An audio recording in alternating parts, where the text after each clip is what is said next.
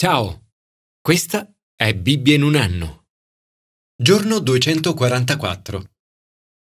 Che spreco, disse quella donna ad un mio caro amico. Si stava riferendo al vescovo Sandy Miller, il quale aveva esercitato la professione di avvocato per dieci anni e con grande successo, ma poi aveva deciso di lasciare tutto e diventare ministro consacrato nella Chiesa. Uno spreco, esclamò il mio amico sorpreso. Sì, disse la donna. Un grande spreco. Avrebbe potuto guadagnare una fortuna ed essere al vertice della professione legale. Pensa a quello che avrebbe potuto realizzare. Il mio amico disse, in realtà ha realizzato tantissimo. Stava pensando all'impatto che il ministero di Sandy aveva avuto in tutto il mondo. Vite cambiate, matrimoni guariti, chiese rinnovate, persone trasformate dalla fede, dall'amore e dalla speranza attraverso Gesù Cristo. Molte persone nella storia hanno rinunciato a una carriera di successo, a uno stipendio elevato e a tante aspettative professionali per servire Dio in un ministero a tempo pieno, con poco o nessuno stipendio.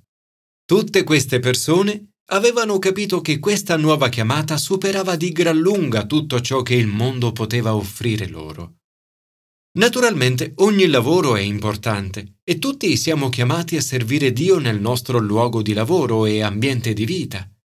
La cosa più importante è svolgere il nostro compito con l'obiettivo di servire e piacere a Dio e per amore del suo regno. La chiave, quindi, non è il lavoro o la carriera, ma l'obiettivo per il quale si lavora. Oggi molte persone sprecano la loro vita. Vivono senza scopo, significato o obiettivo. Altre un obiettivo lo hanno, ma è un obiettivo sbagliato. Finiscono per inseguire cose che alla fine si dimostrano di scarso significato. Molti raggiungono l'apice della scala del successo, ma solo per scoprire poi di aver appoggiato la propria scala su una parete sbagliata. Nella vita lo scopo è molto più importante di ciò che si possiede. Avere qualcosa in più con cui vivere non è paragonabile all'avere qualcosa in più per cui vivere. È stato detto che i due giorni più belli della vita sono quando si nasce e quando si scopre perché si è nati. Dio ci ha creati con uno scopo, uno scopo specifico, qualcosa che solo noi possiamo fare. Commento ai sapienziali. Cercare giustizia e amore. Molte persone oggi conducono una vita edonistica.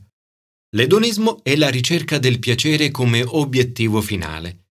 Gli edonisti diventano dipendenti dalle cose che danno loro piacere. Nel brano di oggi è scritto Diventerà indigente chi ama i piaceri. Chi ama vino e profumi non si arricchirà.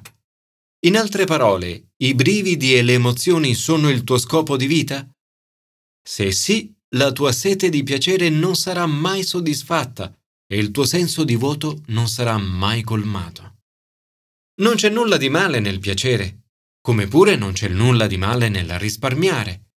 Tesori preziosi e profumi sono nella dimora del saggio, ma l'uomo stolto dilapida tutto. La verità è che le relazioni sono molto più importanti delle ricchezze. Meglio abitare in un deserto che con una moglie litigiosa e irritabile. Lo scopo della nostra vita non dovrebbe mai ruotare attorno a cose materiali. Al contrario, chi cerca la giustizia e l'amore troverà vita e gloria. È su questo che dovremmo puntare come scopo della nostra vita. Ricercare una giusta relazione con Dio e una giusta relazione con gli altri. Uno scopo di vita centrato sull'amore. L'empio indulge tutto il giorno alla cupidigia, mentre il giusto dona senza risparmiare. La cosa più sorprendente è che coloro che ricercano giustizia e amore sono i soli a giungere a ciò che l'edonista cerca, vita, prosperità e onore. Tuttavia non dovremmo dimenticare che queste cose sono comunque sottoprodotte e non lo scopo principale. Il nostro scopo principale dovrebbe essere sempre il regno di Dio e la sua giustizia. Gesù ha promesso che tutte queste cose ci saranno date in aggiunta. Signore, aiutami a non sprecare la mia vita nella ricerca del piacere, ma a cercare il tuo regno, perseguendo la giustizia e l'amore in tutto ciò che faccio. Commento al Nuovo Testamento. Cercare di essere graditi a Dio. Il principale scopo della vita di Paolo è di compiacere a Dio. Perciò sia abitando nel corpo, sia andando in esilio, ci sforziamo di essere a Lui graditi. Ognuno di noi dovrebbe sempre confrontarsi con i propri limiti fisici. Il nostro fisico, ad esempio, non sarà sempre nella condizione di fare quello che ora siamo soliti fare. Un giorno la nostra dimora terrena, che è come una tenda, sarà distrutta e sostituita da una dimora non costruita da mani d'uomo, eterna, nei cieli.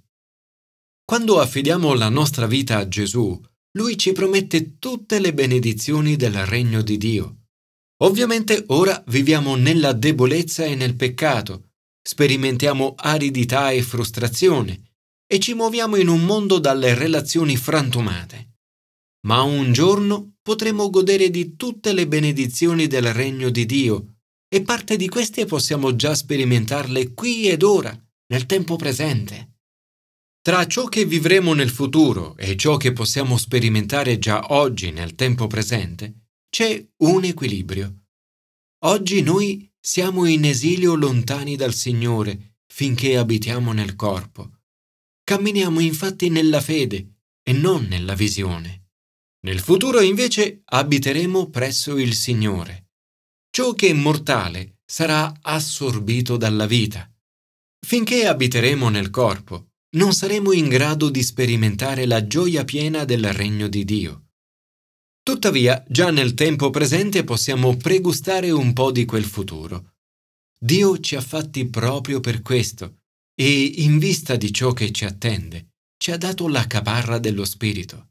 Dio mette nel nostro cuore questo anticipo di gioia futura, perché desidera che i nostri cuori non si accontentino, ma puntino a qualcosa di più grande in vista del futuro. Questa caparra non è una semplice promessa, ma nel presente una parte del non ancora della benedizione di Dio che ci aspetta un domani. Ed è esattamente ciò che lo Spirito Santo ci dona oggi. Dunque, sempre pieni di fiducia e sapendo che siamo in esilio lontano dal Signore finché abitiamo nel corpo, guardiamo alla vita futura che ci attende. In questa attesa ci sforziamo di essere a Lui graditi Presto o tardi, infatti, tutti dovremo comparire davanti al tribunale di Cristo per ricevere ciascuno la ricompensa delle opere compiute quando era nel corpo, sia in bene che in male. Signore, aiutaci a fare di questo obiettivo il fulcro della nostra vita. Fa che possiamo essere a te graditi in tutto ciò che facciamo, diciamo e pensiamo. Commento all'Antico Testamento. Affrontare la sfida di Michea. Rovinare la propria anima è il più grande pericolo della nostra vita. Attraverso il profeta Michea, Dio mette in guardia contro i comportamenti falsi e disonesti. Dice: Ascoltate, tribù e assemblea della città. Potrò io giustificare le bilance truccate e il sacchetto dei pesi falsi? I ricchi della città sono pieni di violenza e i suoi abitanti proferiscono menzogne. Le loro parole sono un inganno. Allora anch'io ho cominciato a colpirti, a devastarti per i tuoi peccati. A volte Michea guarda avanti. Ad esempio, inconsapevolmente profetizza su Gesù. Egli vede un sovrano che viene da Betlemme. Le sue origini sono dall'antichità dei giorni più remoti. Egli stesso sarà la pace. Sarà grande fino agli estremi confini della terra. A volte guarda indietro a tutto ciò che Dio ha fatto per il suo popolo. li ha redenti, li ha guidati e esortati a ricordare. Egli non serba per sempre la sua ira, ma si compiace di manifestare il suo amore. Egli tornerà ad avere pietà di noi, calpesterà le nostre colpe. Tu getterai in fondo al mare tutti i nostri peccati. Attraverso Gesù il nostro passato è totalmente perdonato. Ora possiamo smettere di continuare a guardarci indietro con rammarico. Dio ha gettato in fondo al mare tutti i nostri peccati e là nessuno può più ritrovarli. Quale sarà la nostra risposta a tutta questa grazia straordinaria? Michea ci propone una via.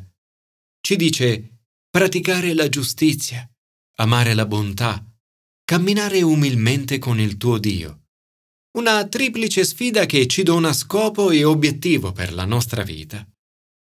1. Praticare la giustizia. La giustizia è in cima all'agenda di Dio. L'ingiustizia è invece causa di tanta sofferenza nel mondo di oggi.